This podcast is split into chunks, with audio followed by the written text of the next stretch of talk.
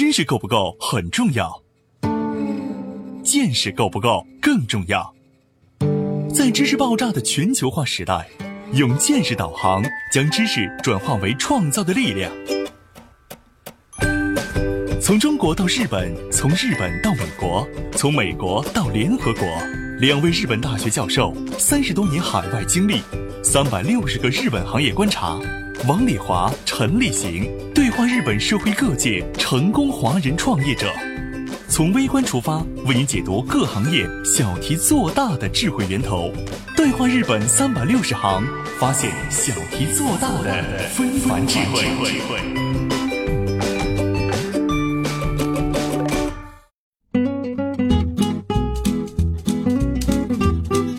大家好，欢迎您收听今天的对话日本三百六十行，发现小题做大的非凡智慧。我是王丽华。今天我们请了一位美女老板丁老板，今天想跟你聊聊关于医疗和体检这些方面的事情。你好。你好，因为是我们上一次呃跟你的一个客户谈过一次关于体检的事，有很多朋友反馈听了我们的音频以后，嗯就对体检呀、医疗啊这方面的事情比较感兴趣。嗯，所以今天我们很荣幸请到你，我们来聊一聊这件事儿。嗯，在日本生病住院可以享受到哪些温暖贴心的诊疗服务？日本医院是如何照顾病人饮食的？有哪些科学经验值得我们借鉴？中国人如何到日本的好医院看病？医疗体检的流程是怎样的？欢迎收听《对话日本三百六十行》，本期话题：日本的预防医疗，人性化的诊疗服务。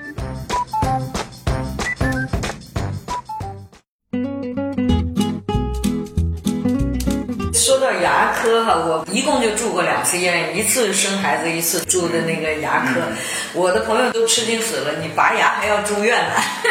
这是一个很巧的事儿，就是我哈也是先在我家附近的一般的齿科去看了以后，就是我的牙哈经常肿，就是智齿啊智齿，而且我的智齿有一个特点哈，它没长出来，全横在里面，嗯嗯嗯，包在肉里面，所以它过一阵儿它就要肿一肿。过一阵儿就要发个炎，后来那个我的那个齿科大夫就跟我说：“你干脆还是把它拔掉吧。”嗯，必须要有正式的介绍信才推荐我才能去那个，而且我住的这个地方叫吹田市，就两家医院能做这个的，都是板大系统的医院，然后就推荐我到那儿去了哈。他跟我说：“你有没有时间？你要有时间的话，一颗一颗拔。”就是说，你拔掉一颗，然后再过多长时间以后再拔掉一颗？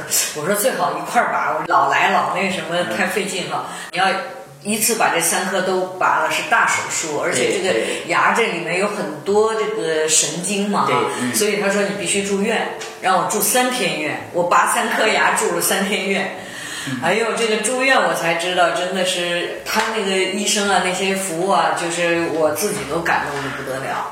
这个做手术就也是预约了以后，最后定了这天哈。我的工作关系嘛，最好不请假嘛，所以我呢最后是定的是星期五住院检查，星期五下午就做手术，然后星期六、星期天观察两天出院。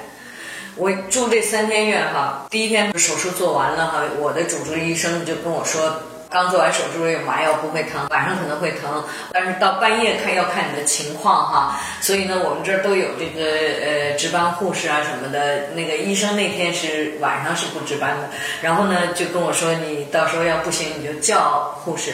结果我到半夜三四点钟，感觉有点越来越疼了哈。那个晚上是半夜是有护士值班，但不是那种就是正常的上班。他们七点开始医院就开门了，很多人就来了嘛。所以我就说这这。三四点了嘛，熬夜熬到早上七点嘛。早上七点，医生就来查房了。嗯，来了第一个问我你怎么样？昨天晚上疼没疼？我说有点疼。他说：“哎，我怎么没看到记录啊？”马上问护士。我说我没叫护士。结果没想到那护士过来跟我道歉说：“哎呀，真对不起，我那什么。”我说：“是我没叫你吗？”他说：“哎呀，我们值班就是为了要来看你，你疼了，你为什么不叫我？”结果我没想到我做坏事了，我没叫护士，结果护士还被医生骂一顿：“你怎么不好好看？”这是第一天晚上啊，第二天晚上，他们十二点查房，我呢是因为只用计算机的在工作，不能影响别人，所以我是单独的病房加一点费用，也很便宜。刚工作完，关上计算机躺下，那个护士来查房了，他轻轻的把那个门推开，他是那种推拉门嘛。我是因为没睡嘛，所以我就说谁呀？就问了一句。哎呦，这个护士就跟我说：“哎呀，我把你吵醒了，真对不起，对不起，什么赶紧说，但是我这是我的工作，我十二点必须查房。”跟我说完了，道歉，一直到第二天早上还跟我道歉呢。我跟他说不是他吵醒我的，哎呦，他就是过意不去。那我第三天要出院了，那医生跟我说：“呃，我住的离这儿很近哈，说你几点办完手续哈？呃，出院前我再过来一下。”我跟医生说：“我也没事儿了。”我说你不用过来呀，他说没关系，我家就住住附近，我那个锻炼身体跑步我就过来一趟，我就没告诉他，早上我就办好手续我就出院了。其实他问了护士了，我安排的是九点多钟办退院手续，十点钟就走，而且他们帮我把车什么都叫好，哎，十点钟人家医生就过来了，穿的便服了，就是他自己的衣服，他就住在附近。后来我才知道，所有的医生基本上都是一定要住在医院附近的哈。这个医生给我感动坏了，走的时候一定是那什么，而且那个医生跟我说话的时候，比如说我坐在病床上的时候，他来查房，那医生跟我说话一定是跪着的，这个是我们已经习惯了，看到日本的服务行业什么，就是一定跟你是眼眼线是一样的，对平的。他来查房的时候，他不能那种。特别傲气的站在你面前，没有那种居高临下的感觉。到你这儿，你是什么位置，他就眼线跟你一样平的高度跟你说话哈。所以这是我正儿八经住医院的第一次，等于是。所以确实是医院的服务的这个方式啊，连我在日本都已经被服务惯了，我都觉得还受到这样的服务。你们的专科医生应该也是这样的。一样一样，他们注重的是医德嘛。对对对。所以就是病人对医生的话，也是有一种那个呃尊敬。嗯。这个医德跟尊敬是相吻合的。对对对。就你没有医德的话，谁来尊敬你？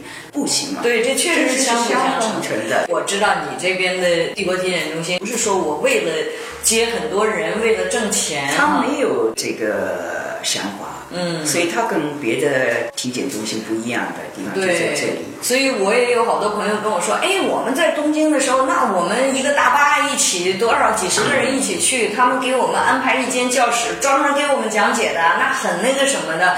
后来我就跟他们说，我说的你们一个大巴去，他不给你单独讲解怎么行？肯定要给你单独讲解的哈。嗯但是这边是一个人一个人来的话，服务是怎么样的？一个人一个人的，我们这里也有翻译的嘛。严厉的就是说，我们团队里面的翻译的话，也要得到他们的认可。那么我并不是为了做这个事情而做这个事情，我就是为了，呃，把自己的体验、把自己的经验能够让更多的人。理解理解啊，做一些小小的贡献吧。从开始到现在，我一直讲预防医疗。对预防医疗的很重要的一点就是说，还要有一个自律嘛。对。那你就是有了预防医疗，你就懂得很多。每年你去体检，然后医生会跟你讲建议哈，你的血液里面的指标，呃，我打个比方啊，就零到五十是正常的。嗯。但是我又超过了零，我比零还低。那么这样的情况的话，医生会告诉你，脏器的话，你比零还小一点的话，反而是好事儿。给你一个标准比较哈，不是这种感觉，它是根据你的对你的状况，你的另外其他的数据，他给你判断。对，它是相关的，相关的，并不是一项目就把你定标定到什么程度，不是这样的。对对，就是我们现在的体检方面有一个好处就是什么？最后他有一个结论出来的时候，嗯，他们都是会诊的。会诊了以后告诉你，每年去检查，他有一个数据都留在他那里，而且我们这个团队里面的医生他都有留底的。我们这叫跟踪管理，特别我们这个。里面一个营养师的话，哎，这个也是很重要的。对，就是所有的医院的对营养师都是有根据的做的。对对对，啊，病人的饭不一样，根据病人不同，他的饭是不同的。对，就是每个医院的营养师的配置是日本的法律是规定的啊，要有营养师照的啊，就是日本的医院里拿出来的饭菜。